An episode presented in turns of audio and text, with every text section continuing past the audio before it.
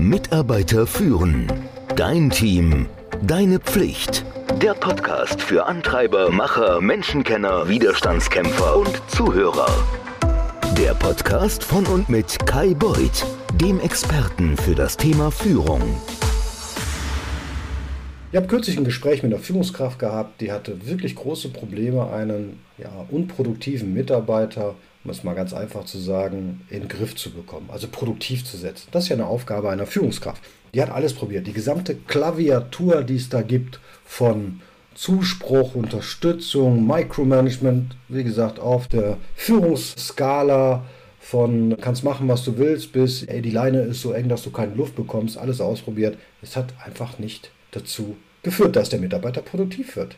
Das war wirklich schwierig. Auf der anderen Seite war es natürlich auch so, dass es keinerlei einfache Möglichkeit war, sich zu trennen. Also man hat auch mal über einen Aufheber gesprochen, jetzt natürlich nicht direkt, also offensiv liegt ein Angebot vor, sondern dass man ausgelotet wird, das vielleicht eine Möglichkeit. Kündigung ließ sich gar nicht aussprechen, das Arbeitsrecht gibt es nicht her, der Betriebsrat würde dem nicht zustimmen und man konnte auch nicht erkennen natürlich, dass der Mitarbeiter, warum sollte das machen, der hatte ja zumindest aus Sicht der Führungskraft ein ganz gutes Leben. Und dann hat die Führungskraft die Strategie geändert. Man müsste meinen, grandios. Und da hat die Folgendes gemacht. Die hat angefangen, den Mitarbeiter zu loben. Ja, da müsste man jetzt meinen, ja, das hat er ja vorher auch schon tun können oder hat er ja auch. Das hat doch nichts gebracht. Nein, nein, nicht den Mitarbeiter an sich zu loben, sondern den Mitarbeiter bei anderen zu loben, um ihn zu positionieren, diese Person wegzuloben. Und das ging nach einer Zeit ganz gut. Es war jetzt ja nicht so, zumindest habe ich das aus dem Gespräch nicht rausgehört, als wenn gar nichts ging. Also positive Aspekte, die der Mitarbeiter hatte, hervorgehoben. Und irgendwann kam es, wie es kommen musste. Irgendwo war eine Stelle frei, auf die ein Mitarbeiter hätte hin entwickelt und befördert werden können. Und zack, die Führungskraft hat die Chance beim Schopfe ergriffen, hat sich von dem Problem insofern getrennt, indem er seine Person auf diese Stelle quasi weggelobt hat. Und das ist genau das richtige Wort. Jetzt könnte man meinen, Wahnsinn, bringt denn das was? Naja, das Problem war weg, es war gelöst, es war fantastisch. Ich kann mich wieder um mein Team kümmern, ich habe diesen Druck nicht, ich muss nicht so viel Zeit aufbringen, einen Low-Performer zu coachen, der vielleicht gar nicht gecoacht werden will. Mein Problem einfach entsorgt woanders hin. Und am Anfang war es auch tatsächlich so, gute Laune, es lief alles wunderbar.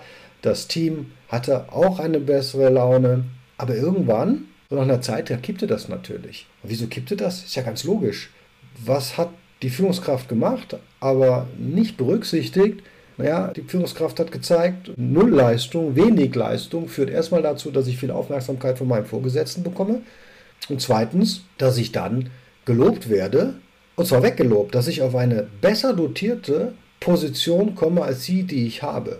Und somit denkt jetzt jeder im Team, ehrlicherweise, gute Leistung lohnt sich nicht. Wenn ich ja gute Leistung bringe, ich hätte den Job ja auch machen können, aber ich habe ihn nicht gekriegt, weil ich ja kein Problem bin. Ich muss ja ein Problem werden, damit ich hier befördert werden kann.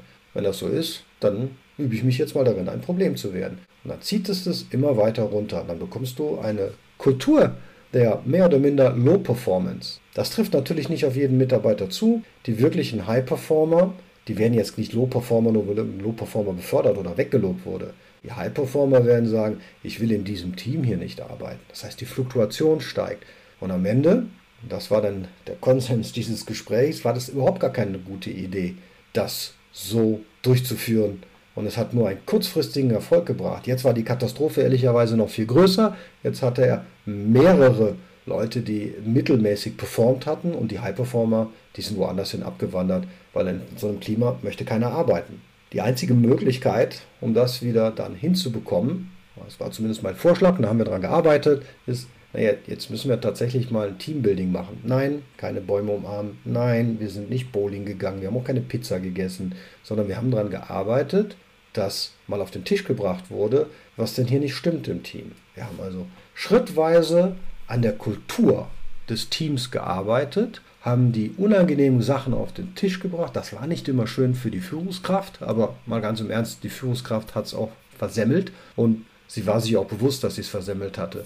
Und diese Möglichkeit eines solchen Kulturworkshop über mehrere Monate, muss man schon sagen, machen. Jetzt aber nicht mal ganztägig, sondern immer zwischendurch mal was einfließen hat lassen.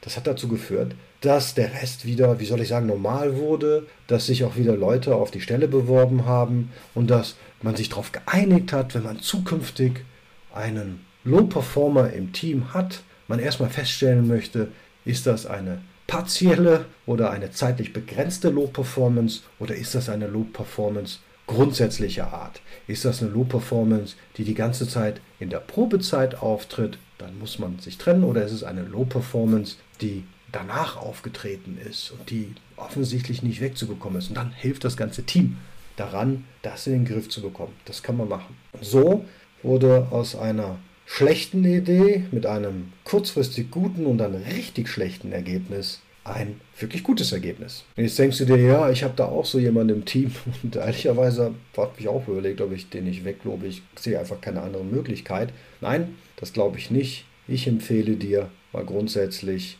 und ich werde das unten verlinken, mach doch mal den Kurs Eine Kultur einführen mit deinem Team zusammen. Kostet normalerweise hundertneunundvierzig Euro. Ich werde dir darin eine Schritt-für-Schritt-Anleitung geben, wie du das machen kannst, wie du die Workshops, für die du mich überhaupt nicht brauchst, mit deinem Team durchführst.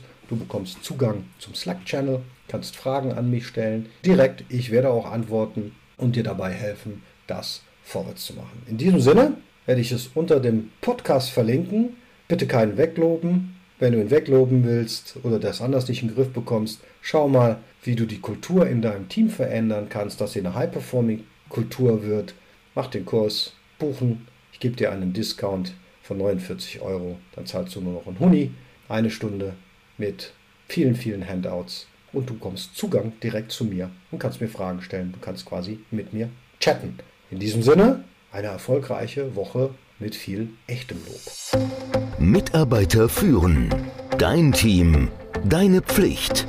Der Podcast für Antreiber, Macher, Menschenkenner, Widerstandskämpfer und Zuhörer. Der Podcast von und mit Kai Beuth, dem Experten für das Thema Führung.